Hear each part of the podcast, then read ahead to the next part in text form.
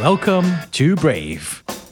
Be inspired by the best leaders of Southeast Asia tech. Build the future, learn from our past, and stay human in between. I'm Jeremy Au, a VC, founder, and father. Join us for transcripts, analysis, and community at www.jeremyau.com.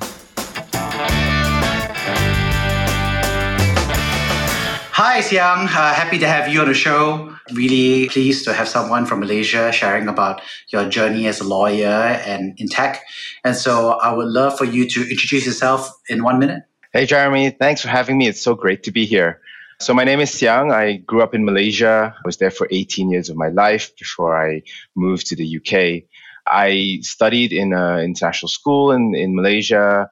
I loved growing up there as I grew older and then looked for more opportunities, my parents, I was so fortunate enough to have my parents allow me to, to go to the UK to study, where I went to do university in London.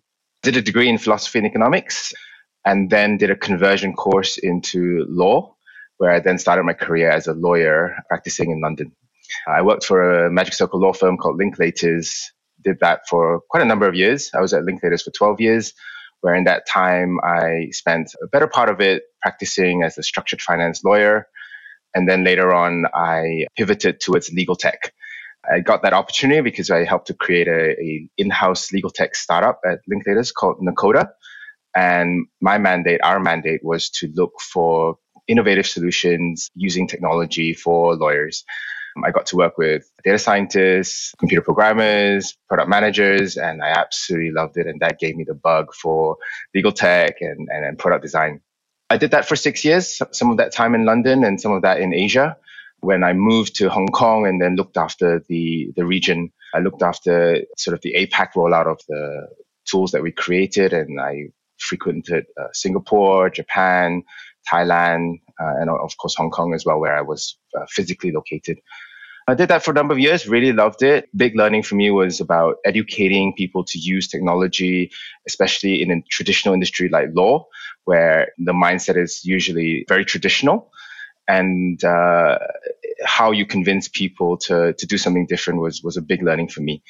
And really enjoyed that journey and then discovered Seed Legals, which is a another legal tech that focuses on startups and helping startups with the legal journey, especially around fundraising. When I discovered Seed Legals, I, I thought this is an amazing opportunity. This is a great company that at that time only existed in Europe. And I said to the founders, have you thought about expanding? Have you thought about Asia? Fast forward, we, we, we sort of explored all of this and uh, landed in Singapore, where I joined the company and helped to bring the technology and the service into, into Asia, into Southeast Asia. I now head up Seed Legals in APAC. Uh, we have offices in Singapore and Hong Kong, and we're now very excited to help startups across the region get going with their legals. Amazing. And what was it like growing up in Malaysia until 18? Uh, you know, it was amazing. I loved growing up. I actually don't have any bad memories of of Malaysia. I love my country. I encourage anyone listening to this to come and eat, to come and makan in uh, Malaysia. The food was amazing, still is. I have to say that COVID was very tough because I was away for three years. And in those three years, I missed the food so much. Don't tell my mother because I, I say, to mom, I just missed the food. And she says, well, what about me? but honestly, Malaysia has, has that joy. And I also think that there's a communal spirit about Malaysians, very welcoming, very friendly. And, and that was a big part of shaping who I am and how I became to be who I am where I, I think it's you know there's this curiosity about other people and and wanting to get to know others and to welcome them into your home, welcome them into your lives. What I discovered leaving Malaysia is that no matter which country you're in or which city you're in, you you discover another Malaysian, and immediately there's a, a kindred spirit of bond. And I think that comes from what it's like growing up in Malaysia, where there's such a melting pot of cultures and different races, different backgrounds, kind of coming together. I think also one thing that's different about my education in Malaysia is that we, for those of us who are fortunate enough to have the ability to go abroad, we were encouraged to go abroad. I think that's partly due to the you know geopolitical situation in Malaysia, the opportunities. Really growing up, we were always taught if you can go abroad, get the experience to either study and or work abroad, it's really really good for you. And so growing up, my parents instilled that mindset in me, and I always try my best to look for an opportunity abroad. And I was fortunate enough to be able to go to the UK and, and travel and experience. I've been away from Malaysia for, you know, almost 20 years now. Nobody call my age, please. But it's been an amazing journey. What's interesting is that you followed, I think, the route, of course, of many Malaysians who are studying abroad, especially in the UK. What's interesting is that you also chose to be a lawyer as, as an undergraduate. So, what kind of like triggered that start to be like, I'm interested to be a lawyer or study the legal profession? Yeah, I'm going to say something quite controversial, which is that I, I didn't. I actually went abroad to study. My first undergraduate degree was in philosophy and economics. And how that came about was because my father was a lawyer and I said to my father before I went abroad, I don't want to be a lawyer because you're a lawyer and I don't want to follow this traditional path that son becomes like the same route as your, your father. So I did the three years in philosophy and economics. And it was around the time of the, the Lehman's credit crunch. So when I graduated, I had two choices. Either I pursued what I learned in philosophy and followed academia, which I did not want to do, or I used economics and go into finance, into banking, which, as I said, during the Lehman crisis was probably a really bad time to do it. So I had to think of another alternative. And like I said in just moments earlier, we were really encouraged to stay abroad as long as possible. And so I had to find a way to stay in England, in London, where, where I really, really wanted to be. And the visa requirements is actually very, very tough you need to be earning a high enough salary and be working for an international organization, which limited it to very, very few organizations, one of those being in the legal industry. And, and that's actually what got me curious about jumping into the legal profession. So then I, I started exploring and I discovered these international magic circle firms and that they would sponsor my visa. They would also sponsor my law school. And obviously, it was a great profession. And more importantly, for me at the time, the firm that I chose, Linklaters, was expanding very rapidly around the world, opening offices everywhere, and they offered the opportunity to travel and to have that international experience. And that's what got me the hook into into joining this profession, because I wanted to be exposed. I wanted to travel. I wanted to work with clients across the world. I wanted to do cross border deals. And boy, did I do that. Later, we I was always working on cross border deals. It was very, very enjoyable to meet new people, to learn how they think, and also to work with companies all over the world, right? We, were, we often had front page FT deals that I was working on, and it was very exciting. At the same time, I was also developing a lot of very transferable skills. So, negotiation, analytics, communication, writing, reading font that is like font size six and actually trying to come up with uh, how to understand what that means and analyzing the you know what that means for for the client and and I think all of that is what shaped me to to be able to get all those transferable skills and, and move on into other uh, aspects of my life. Amazing. It's interesting because your father was a lawyer and you didn't want to be, and then you kind of got there because of. And thank you for being so honest and frank about what were the realities of having to make that choice. I'm curious about when you watch your father be a lawyer versus you being a lawyer today, I did the math a little bit. So as a kid, you probably observed him working as a lawyer where you are the same age roughly today, right? So are there any parallels or reflections or echoes through time of him being a lawyer and you being a lawyer now? Yeah, I I suppose I should couch a little bit more by saying that my father was a barrister and I became a solicitor. So there are two very different aspects of lawyering. And just to share with the audience, you know, barristers tend to be the ones that go to court and argue the case and defend uh, an accused. Whereas as a solicitor, I tend to work in large teams, work with more documentation, negotiation, and, and because I was in the area of finance, it tended to be more deal making. So in that sense, it was different in terms of what we were doing.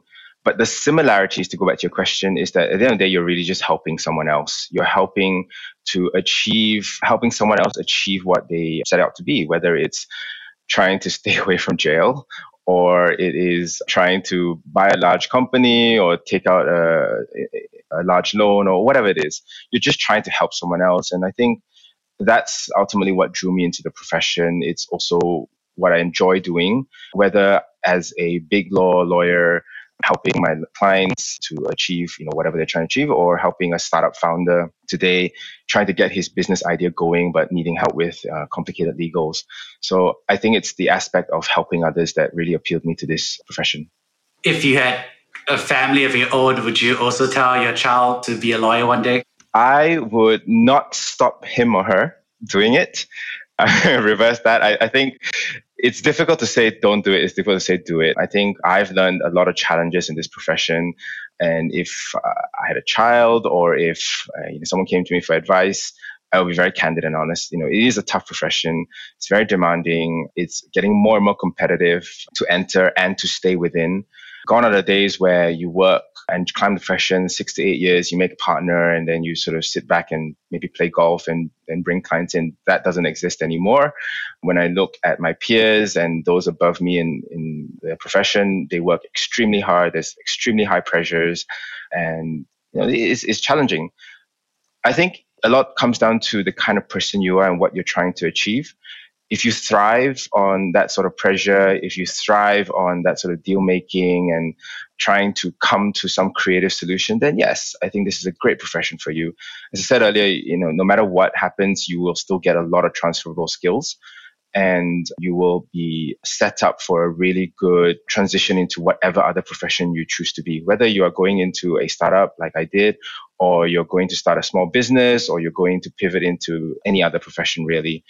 I often have lawyers or, or to be lawyers, or maybe law grads, ask me this very similar question. And they say, actually, should I apply for a training contract, which is the graduate program to become a lawyer?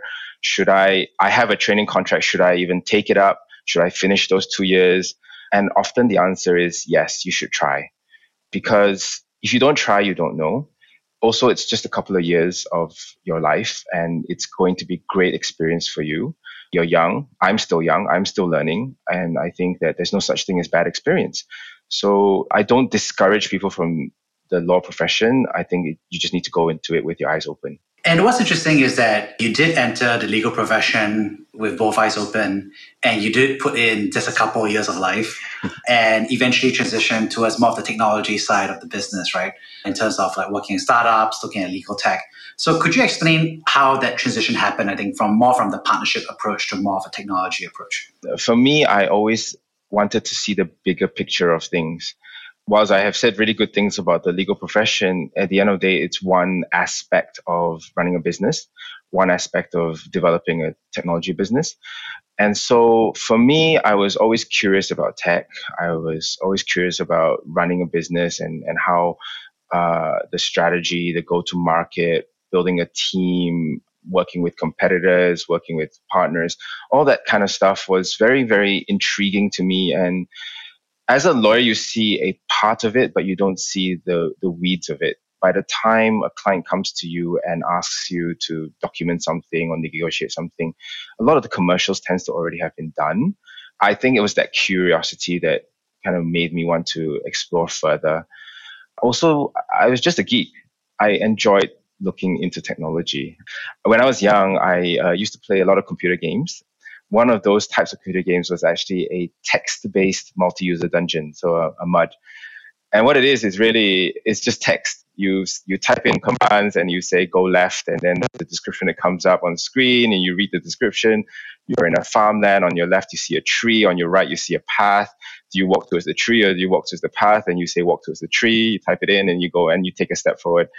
And I really enjoyed it. I it, it was the text and it was the creativity that was speaking to me. But I just thought, wow, that technology is actually not that complicated, but you can create something so amazing and, and have such a wonderful experience as a child when I was growing up playing these games. And so I just thought that, wow, with tech and the accessibility of tech now to lay people like me who did not do a computer science degree, but yet I can work in the industry and I can actually help to build something useful and helpful for other people. That was very appealing to me in the eight years that I was in private practice, I realized that there were a lot of things that could be done better, faster, more efficient, more accurately by using technology.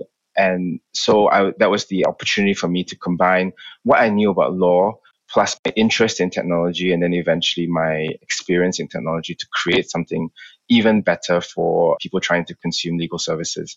Whether that is using automation to create the documents that you need to create, or even simple tools like tracking the status of things or signing documents, or you could use AI to analyze documents as NLP getting more and more, which is natural language processing becoming more accurate these days. You can use that to help you to at least run a first pass through documents and pick up things that could be relevant to the client. And I think this is all very exciting. This is making lawyers even better at what they do and helping clients to be to get to the endpoint quicker, faster, and, and, and better. And that's what's really really exciting for me. Well i you know you kind of got me with the whole uh, flashback to uh, multi-user dungeons mud games. You know i used to play a game called archon. So I totally understand what you mean by that. And i think what's interesting is that obviously you built technology. What has been i think the difference in personal professional lifestyle slash approach that you've had to do when you've moved from to some extent one side of the business to a more technology focused approach, right? Which is like legal tech versus uh, the legal industry? Great question, Jeremy. I worked in a big institution, big corporate, and with that comes hierarchy, it comes structure, it comes with a very, very nice office, and you're expected to be a part of all of that. Yes, there's more remote working these days because of COVID, but by and large, you're in an office and there's a lot of structure and support around you. You know, we had HR, we had accounting teams, finance teams. In a big law firm, heck, like even in, in London, we even had like a, a doctor's office, a laundromat downstairs, there was a gym downstairs. Essentially, you didn't even need to leave the office if you didn't want to. You could sleep there. We had we had beds there for you to sleep in. Now I work for a startup and I spend most of my days working from home. I roam around to coffee shops. I have a great list of coffee shops in Hong Kong and Singapore to work from. So if anybody wants to know that, let me know. I roam around in co-working spaces. My team is full remote. Half my team are in Singapore, half my team are in Hong Kong. So we can never always be in the same room at the same time at any one time. So how do you make that work? And how do you meet up enough physically in person to ensure you get the best of in-person meet, but yet at the same time, respect and also take advantage of the flexibility of remote working. And I think for me, the biggest challenge stroke opportunity is being more disciplined with my time, being more structured with my time. I do think there's a there's a certain aspect of going into an office that frames your mindset. When I step foot into this office, I am in work mode and I am going to get my stuff done very diligently. When I step out of the office, then I have a slightly different mode. But if I'm working from home all the time, I have to be disciplined. Just to my left here, I have a big snack corner and a lot of beers, and that is very distracting. So, how do I actually stay focused? How do I get stuff done? And I think that that's one of the big challenges. But at the same time, like I said, the flexibility is brilliant. I get to decide how I spend my time, my day. I have lost a lot of weight in a healthy way since leaving the law firm because I can play tennis, go running, go to the gym, and fit that into my day, and yet still be really productive with my team and, and with my work. So yeah, it's double edged sword, but at the end of the day, it comes down to your own discipline. I think the other aspect is also just the support that I once took for granted in a big corporate. Like I said, HR, finance, all that kind of thing. If you start your career in a, in a place like that, you I was guilty of just taking it for granted. Like, you know, HR just got stuff done. Like I got my pay on time, leave got approved, I got benefits, etc. And I just thought, wow, this must be like what working anywhere else is like. And now in a startup, I really understand that that's a real perk. It's a real benefit. Don't take it for granted. It's hard. HR stuff is hard. Uh, the admin stuff is boring but essential. And so, you know, we, we still have to make things work within a startup. And I'm very blessed because my team are understanding. And sometimes if things slip because a bit of admin was missed, then we just do our best to correct it. And I think that's where the difference is. You know, now because I work in a smaller team, everyone is a lot more aware of all the different aspects that goes on in running a business as opposed to being in a big corporate where you just kind of work in your own silo and and your own work stream and, and I enjoy that. I, I like the aspect of being more broad and seeing things uh, from a different light, seeing how different people's experiences come together and, and can make things better. You know, it, the sum of the parts equals the whole. And so I really enjoy that that collaborativeness in a, in a startup that is absolutely necessary. Yeah. Amazing. It's, you're really describing the experience of a lawyer working at a startup, working on the law side of, for other startups. So a bit of a legal inception here. Why work on law for startups? Because all the other startups in the world are like that, right? Which is HR isn't working well, pay may not be on time, and probably legals are not really in order as well. So what challenges do you normally see with other startups who are, you know, struggling with basic processes, let alone investing in, I don't know, the legal side? So what's the pitch here? Yeah, I think it starts with you don't know what you don't know. The legal side of things tends to be very opaque very inaccessible. You know, if you try and go online and Google what do I need to know as a startup founder, you probably can't find it unless you land on a Seed Legals' page. It's so opaque. As a founder, you you know that the legal is important, but unless you yourself have some sort of legal background or, or you know has been a have been a business owner before, you, you probably don't know the full extent of it. And I think that's the attraction for me anyway, because I get a lot of personal satisfaction when I sit down with a founder and I say, okay, what tell me what you know, tell me what you want to achieve. And we have that conversation and then not very long after that i can open their eyes and tell them a few more things that they should be aware of or give them a few more ideas of how they could achieve what they want to achieve in a legal and also commercially viable way. And i think that's very very attractive to me. And i think why this particular sector i.e startups for me personally is because when i was at a big international law firm the clients that i worked for tended to be much more sophisticated. They tended to do the thing, this whatever it is they were trying to achieve, they were doing it day in day out. So they kind of already knew what they needed to do, and then they engaged me, the law firm, to do it. But here, startup founder doesn't really know. And so when you can open their eyes, when you can help them, it's very, very rewarding because you know, you're really helping people who need the most help. When I was working in a big law firm, I was very, very expensive but the clients that we work for could afford them, right? There are private equity firms, there are large financial institutions, banks. Now we're working for startups, and it's uh, not that they are poor, but capital is stretched most at most times, and so uh, most startup founders, especially at the earlier stages, before Seed Legals existed, had two options. One is they have to go and find a law firm, and it could be quite expensive. Or two, they go online, go into Google, try and download something and then tailor it themselves. Or they might ask a buddy who's they know went to law school and ask them, "Oh, do you mind helping me? I know that you specialize in divorce cases, but I'm trying to set up a company. Can you help me just do this?" Neither of those are really viable or good options for a, a, startup founder and that's where i i think the appeal of what we're doing is there because because we can use the technology we can make the service a lot more affordable and therefore the, the startups can take the benefit of that the, the, the, the legal services that we, we provide.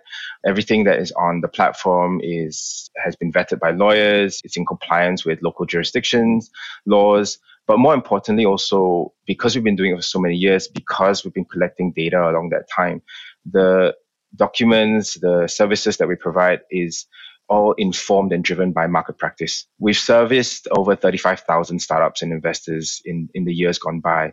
We open 50 funding rounds a week now globally. And so, because we're a tech company, we're collecting that data and then using that to improve the product as we go along. And so, the next startup that comes along really takes the benefit of all that accumulated knowledge, experience sharing. So they're really getting cutting edge um, services, you know, at a like I say, an affordable price point because we can use the technology to scale up the provision of the service. And I think that's what's really appealing. Like we're, we're really helping people who need the most help. That's, you know, obviously better for founders who are making do with online templates. In some ways, you're cheaper than the cost of damages of getting it wrong or an extra lawyer. And in some ways, you're faster, right? Because you're using technology here. It's just that it feels like there's a lot of legal tech startups kind of like going after it, right? So there's like Carta going after some aspects of it. I think the US is a whole bunch of them. Um, Obviously, we haven't seen that to the same extent in Asia Pac and Southeast Asia. What do you think about that? Is it because the market's too fragmented, or is you know this you know the market is behind in terms of adoption? How do you think about that? I think we certainly differentiate ourselves from some of the other legal tech players in the market. For one thing, we are not a document template provider. We actually take a founder through the entire life cycle, say a, a fundraising from the moment you set up your cap table to creating your term sheet, your signing your subscription agreement, and then doing all your filings afterwards. And along the way, we're providing services to help the founder through that negotiation. We're explaining to them what the terms mean. We're giving them data and benchmarking against the market to say, actually, the market standard for a this term is X days or X percent. And so I think that's where the differentiation comes in, where it's not just the, the, the document itself being provided. Why Asia? I think it's still up and coming. There are attempts to come into the market. You're right, there's a lot of fragmentation here. Each ASEAN country, each Southeast Asian country has their own laws, their own customs, market practices, language as well is, is a challenge. These are challenges that we also face coming into this market. But I think we have to start somewhere. And when we were coming up with the business plan, it was a no brainer start in Singapore because of a number of reasons. One, Singapore has the common law system, which is similar to the UK. It means that the transferability, the uh, interoperability of the, the platform is it's a lot easier to localize. Also, English language, similar reasons. Singapore is a hub for startups. It doesn't really matter whether the startup is in Indonesia, in Vietnam, in Cambodia. They're somehow or other, if the startup's really going to scale, they're going to look towards Singapore whether as a regional hub or whether as a place for investment for fundraising. Um, we often see that startups in other parts of Southeast Asia will come to Singapore and incorporate their holding company so that investment can be taken through that Singaporean holding company. And that's why, as a strategy, we chose Singapore. We said that as long as we're here where the investors are, the startups will also come. And as long as we're Singapore law compliant, uh, as in the services we provide is Singapore law compliant, that will appeal to the startups and the investors. So that's part of the business strategy for us. Longer term, yeah, expansion is is definitely on the cards. We're looking at the neighboring countries where there are a lot of startups and seeing how we can continue to service them there as well. And you know, kind of coming to the last chapter here, could you share with us a time that you have been brave personally? The story that comes to mind to the forefront is making this choice to jump from big law to startup. It was a two-year journey for me to explore leaving big law. Like I said, you know, there's a lot of creature comforts, a lot of certainty that you get by being in a big corporate and the path that, that is set out for you. Now, of course, it's challenging, it's competitive, and you still have to be good at what you do. But if you are and you're hardworking, you can get to the top of that ladder in, in, within a corporate. Without being sounding too arrogant, like I think that was available to me. I, if I continued to plow away, I think I could have made something of myself within that journey. So to then uproot all of that and go into something as uh, challenging, as uncertain as going into a startup was a big decision for me. And it took a while for me to figure out is this the right thing for me? Which is the right startup for me? What do I actually want to achieve within the startup? And what do I want to do beyond that? That's where a lot of self reflection, a lot of deep discussions with family, with friends, with my mentors, for anyone kind of going through something like this, I also highly recommend going and seeking a coach where you can uh, have someone who can challenge you and ask you the deep questions. What are your goals? What are you trying to achieve? What are the challenges that you foresee? It was terrifying to to think, oh my gosh, I'm going to leave all of this behind. Also, I, I got a page, a really good paycheck every month. And for I could expect that to keep in, increasing as well so to give all of that up eh, is is scary but for me i think i've described some of the reasons that i i left and and went to find a different path. I'm just very curious. Like for me i think the decision came down to if i don't give this a shot. And i fast forward 10 20 years from now and i look back and i say Siang, you had that opportunity you know 20 years ago and you didn't take it. What would i say to myself? And i think that would be a pang of regret and so when that realization came to me, I just thought, heck, I've got to do it now. You know, if I don't try, I will always regret it.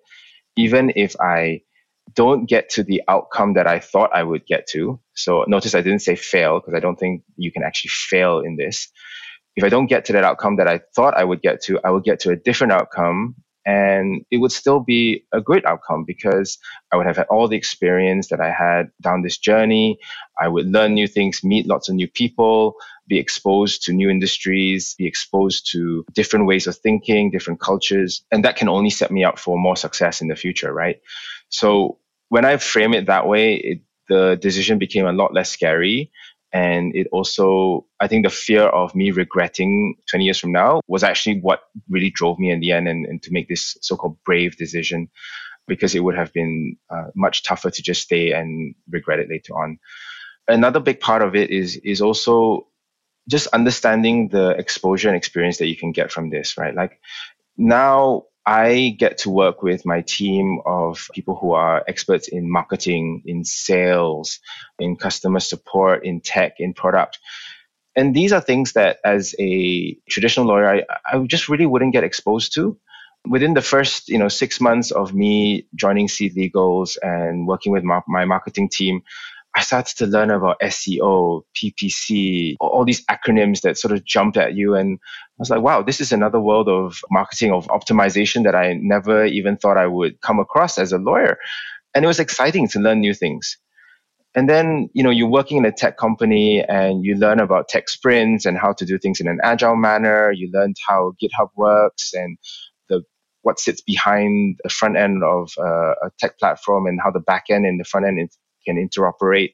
You get to work with partners and you sort of talk about integrations, whether it's at a service level or at a, a technology level with APIs.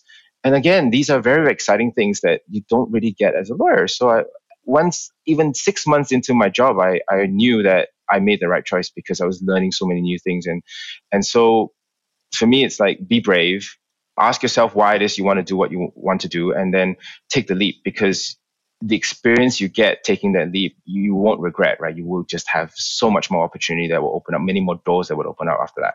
What's interesting is that you shared about how asking yourself the questions that are hard to ask, right? And what would you say are the hard questions that people don't really ask themselves? You know, could you share flavor or examples of those questions so that people can reflect on them, you know, after this podcast?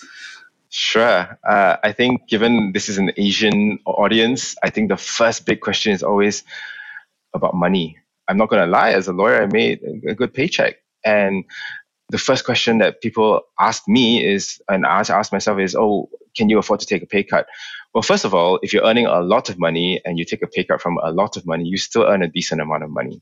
So I think ask yourself, how much money do you really need? I was fortunate enough to have worked for a period of time now, so I have savings.